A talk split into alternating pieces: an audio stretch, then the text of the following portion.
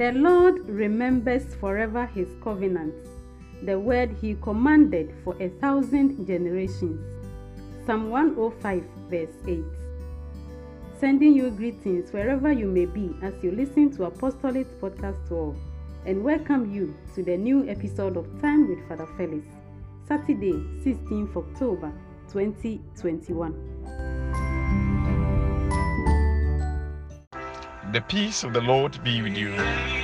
Today is the Saturday of the 28th week in ordinary time. Romans chapter 4, verse 13, then verse 16 to 18. Luke chapter 12, verse 8 to 12. The promise of inheriting the world was not made to Abraham and his descendants on account of any law, but on account of the righteousness which consists in faith. That is why what fulfills the promise depends on faith, so that it may be a free gift and be available to all of Abraham's descendants, not only those who belong to the law, but also those who belong to the faith of Abraham, who is the father of all of us. As scripture says, I have made you the ancestor of many nations. Abraham is our father in the eyes of God, in whom he put his faith, and who brings the dead to life and calls into being what does not exist. Though it seemed Abraham's hope could not be fulfilled, he hoped and he believed, and through doing so, he did not become, he did become the father of many nations, exactly as he had been promised. Your descendants will be as many as the stars. My dear brothers and sisters, someone might, argue that even if it is true that Abraham was not justified by a ritual like circumcision, he might have been justified because he kept God's law. Paul would respond to this argument by pointing out that Abraham received and believed God's promises long before the law was given.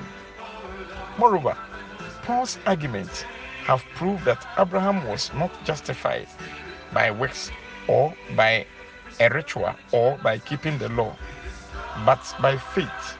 Such justification by grace through faith is open to all and makes Abraham the father of all who believe. The Gospel. Jesus said to his disciples, I tell you, if anyone openly declares himself for me in the presence of men, the Son of Man will declare himself for him in the presence of God's angels. But the man who disowns me in the presence of men will be disowned in the presence of God's angels. Everyone who says a word against the Son of Man will be forgiven, but he who blasphemes against the Holy Spirit will not be forgiven. When they take you before synagogues and magistrates and authorities, do not worry about how to defend yourselves or what to say, because when the time comes, the Holy Spirit will teach you what you must say. My dear brothers and sisters, as disciples of Christ, we must make a choice for or against Christ. When that decision is made, commitment must be shown. If you declare openly for Christ, you will be rem- remembered. Moreover, sin against the Holy Spirit, one of which is doubting the mercy of God. The mercy of God is without limit. Let us pray. God our Father, you redeem us and make us your children.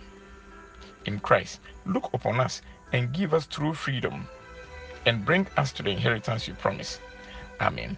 I still remain your servant, Reverend Father Felix Chivafo. The peace of the Lord be with you.